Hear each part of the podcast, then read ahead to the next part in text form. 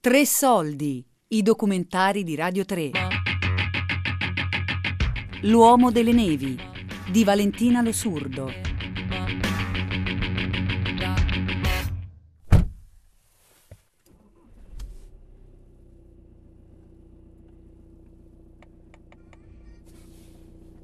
Ora stiamo percorrendo il tratto di strada da dove eh, hai casa, hai preso casa da dicembre a, ad, ad, aprile più o meno. Sì, esatto, stiamo percorrendo la, la statale del Sestriere che, e, che è quella che, che, da casa mia a Champlain du Col porta a, al colle del Sestriere. Già vediamo le torri, sì, le famose torri. le storiche torri del, del Sestriere, sono stati i primi veri edifici grandi costruiti eh, a Sestriere. Parliamo degli anni 30? Parliamo assolutamente degli anni 30, sì.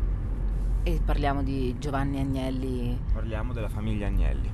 Parliamo della famiglia Agnelli che ebbero la grandiosa idea e lungimiranza di intuire che la sola conformazione di queste bellissime montagne era speciale per, per sciare. Voi pensate che negli anni 30 e successivi, con sole tre e dico sole ma per l'epoca era qualcosa di fantascientifico, tre funivie riuscivano a coprire a Sestriere praticamente lo stesso numero di piste che copriamo adesso noi con tutti gli impianti che abbiamo. Mai visto prima qualcosa di così ampio per, per sciare fino a quegli anni là.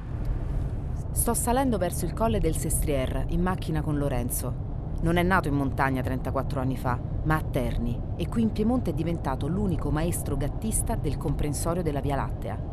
400 km di piste tra Italia e Francia. Da 13 anni lavora di giorno come maestro e da 6 passa anche 12 ore sul gatto delle nevi nelle notti d'inverno. Dorme soltanto 3-4 ore, perché per lui, come per tanti altri lavoratori della neve, l'inverno è la stagione per guadagnare meglio e fare provviste per l'estate, in questo caso bisogna dire così. Seguire la sua doppia vita, la sua giornata tipo, la sua nottata tipo, significa capire dal di dentro il duro mestiere di centinaia di professionisti invisibili che creano piste perfette, emozioni indimenticabili, vacanze da sogno, il mondo dorato delle settimane bianche.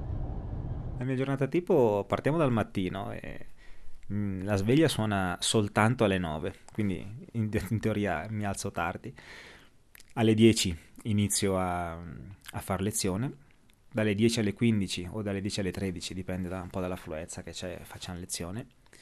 Alle 16 si inizia col gatto. Alle 16 le piste sono ancora aperte, ma i gattisti fanno manutenzione alla macchina, quindi facciamo, controlliamo i livelli dell'olio, i livelli dei, dei, vari, dei, vari, liquidi, controlliamo che non ci sia nulla che non vada nel, nel mezzo, perché comunque sono giocattoli tra virgolette da mezzo milione di euro, quindi bisogna badarli eh, a starci attenti a utilizzarli con cura e alle 17 si parte.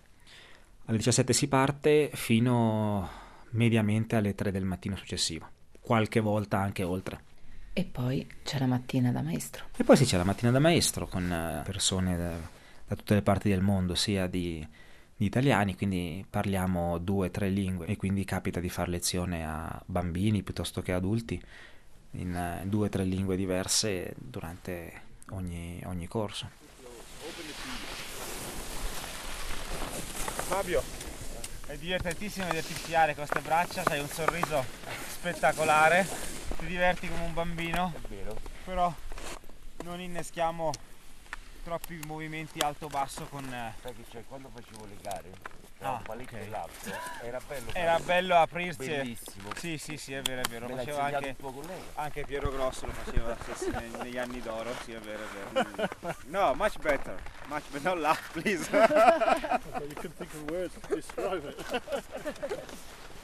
I'm looking for the words. no, the first thing is lean forward. Uh, I'm trying. Much more forward. Italiani, inglesi, qui ce ne sono tantissimi, persino un ucraino. Sono questi gli allievi argento avanzato che Lorenzo segue come maestro per questa settimana. Sono sempre rimasta colpita dalle capacità didattiche e atletiche impeccabili dei maestri di sci italiani e così, parlando con Paolo Mosconi, direttore della scuola sci Via Lattea, dove Lorenzo insegna, scopro che all'estero non è sempre così. diventare maestri in Italia è veramente difficile. Per questo i nostri sono considerati i numeri uno al mondo. Sicuramente oggi per diventare maestri di sci bisogna essere sciatori da molti anni, bisogna aver iniziato a sciare fin da bambini, ci sono delle prove da superare che sono assolutamente eh, impegnative e di un certo livello tecnico e uno degli esami finali che deve fare il, il ragazzo, che viene, richiama, viene, chiamato Eurosicurité, che ti dà proprio la possibilità di diventare maestro eh, di terzo livello, che è il maestro più alto in Europa, è quello di eh, sapersi comportare in eh, momenti di emergenza sia in pista che fuori pista. È il corso di formazione più difficile che c'è in Europa ed è per questo che siamo considerati eh, passami la parola, i migliori al mondo, nel senso che il maestro di sci italiano probabilmente non ha nessun rivale. Venire in una località a misura di vacanza sulla neve, una sola settimana l'anno, non è la stessa cosa di stare qui 12 mesi su 12, quando gli abitanti sono anche solo poche decine di persone. Ero seduta al QB, un locale giusto di fronte alla famosa pista di Coppa del Mondo Kandahar, quando si siede accanto a me un personaggio che non passa indifferente, con i suoi grandi baffi e un cappello da alpino. È Carlo Piffer. Qui tutti lo conoscono perché sono 50 anni che vive a Sestriere.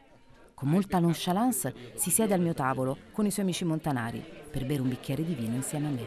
A vivere a 2000 metri, 2000 met- 2035, non è facile perché te, te immagina ottobre, novembre, quando siamo qua in 12, la vita quando eh, nevischia, piovigina, la nebbia, eh? 2000 metri, io del 64 che vivo sopra i 2000 metri, è dura, credetemi è dura. Quando, quando qua inizia a nevicare vivono due valli perché aprono i negozi, aprono i ristoranti, aprono i bar, aprono gli alberghi, è tutto, sono tutte famiglie, sono tutti dipendenti che vengono assunti, ripeto, non solo da noi, ma da tantissime realtà che vivono di questa questa neve che, che, cade dal cielo e che ci fa ogni tanto tanto penare, quest'anno, quest'anno fortunatamente no.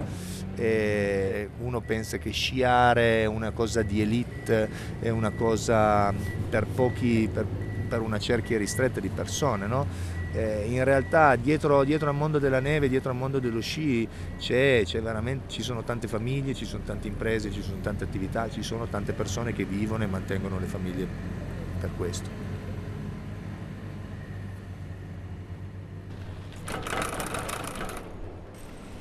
Sono a San Sicario e sono allo ski lift Fra i Teve. Del Fra i Teve, esatto. e qui non si può non conoscere Pierre, lui è l'uomo di questo impianto. Ma com'è la vita vicino a un impianto, vicino a uno ski lift in questo panorama pazzesco? È 25 anni che sono qua, siamo quasi a 3000 metri, quindi direi che aria buona, sole quando c'è e voilà. Non ti pesa stare allo ski lift? È una vita dura, magari brutto tempo, eh, vento, freddo? Beh, ci sono i lati positivi e i lati negativi, come in tutti i lavori, ma direi che siamo fortunati a stare qua, questo sì. E di estate che cosa fa Pierre? Il giardiniere. Io vengo assunto stagionalmente e, e passo l'inverno qua ed estate taglio erba. Lavorare sulla neve è un mestiere tostissimo, quando tira un vento che ti taglia la faccia, nevica da giorni e fa gelo, o ti tocca spalare per ore con le gambe che sprofondano. E anche ad avanzare di un metro ti manca il respiro. L'incontro con Gualtiero Brasso, ex atleta e vicepresidente della Sestrieres Spa, la società che gestisce tutta la rete di impianti, mi ha fatto capire la reale proporzione di ciò che gira intorno a questo dono che cade dal cielo in Via Lattea ci sono 400 dipendenti nella stagione invernale, 5-6 milioni di euro se ne vanno soltanto per le spese stagionali dell'innevamento programmato, mentre i costi quotidiani di gestione della rete impianti ammontano a 250 mila euro. Poi, una volta l'anno, tutto sembra fermarsi. Le attenzioni sono rivolte a qualcosa di più grande, di più importante. Questo accade quando arriva il circo bianco, i grandi appuntamenti della Coppa del Mondo. Con Lorenzo adesso andiamo a vedere la preparazione della pista di Coppa del Mondo, la Kandahar. A quanti metri di altezza siamo? Qui ci troviamo a circa 2300 metri Ok. sul livello del mare. E andiamo a vedere come si prepara, andiamo a vedere i famosi barratori, In questo che fanno. momento la lavorazione che stanno eseguendo è la barratura e andiamo proprio a vedere come viene effettuata.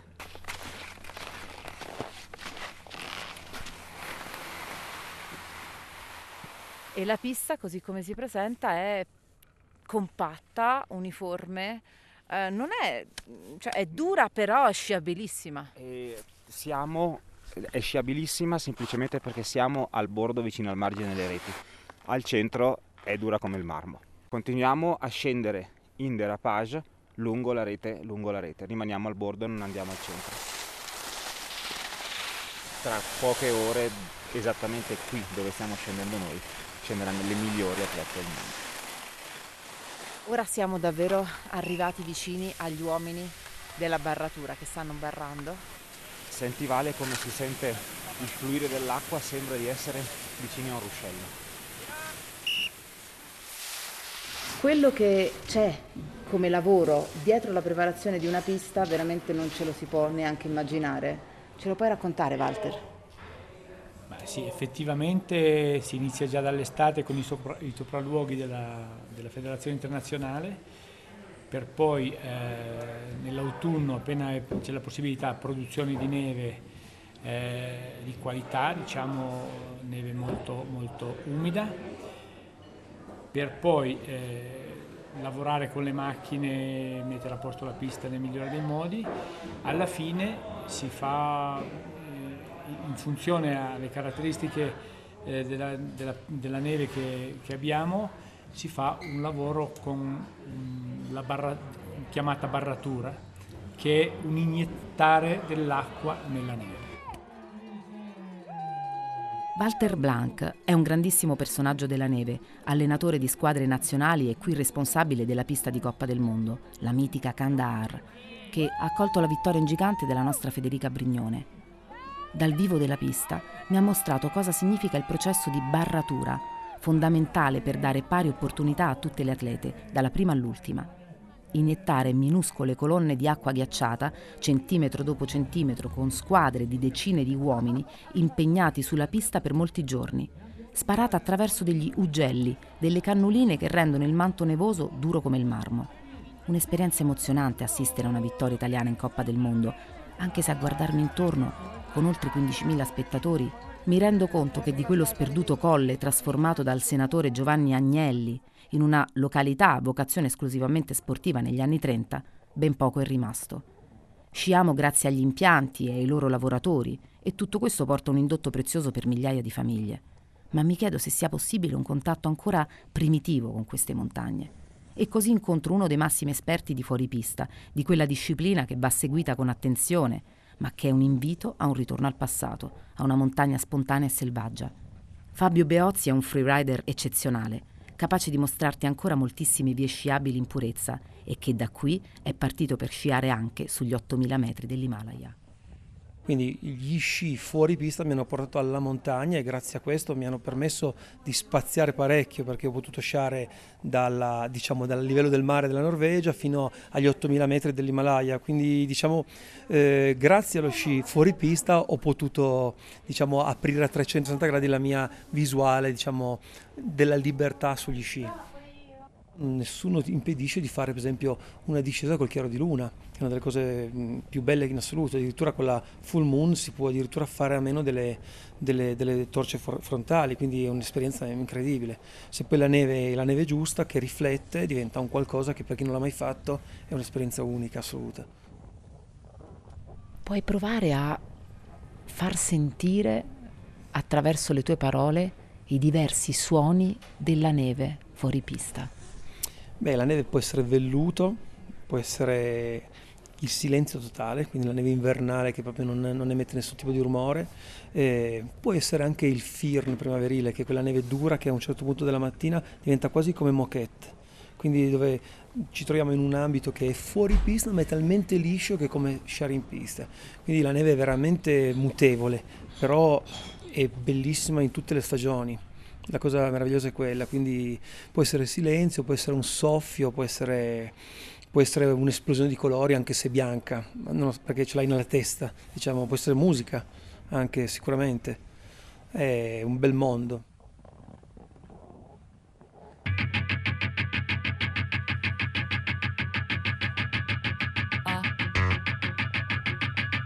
L'uomo delle nevi di Valentina Lo Surdo. Tre soldi è un programma a cura di Fabiana Carobolante, Daria Corrias, Giulia Nucci. Tutte le puntate sul sito di Radio 3 e sull'app Rai Play Radio.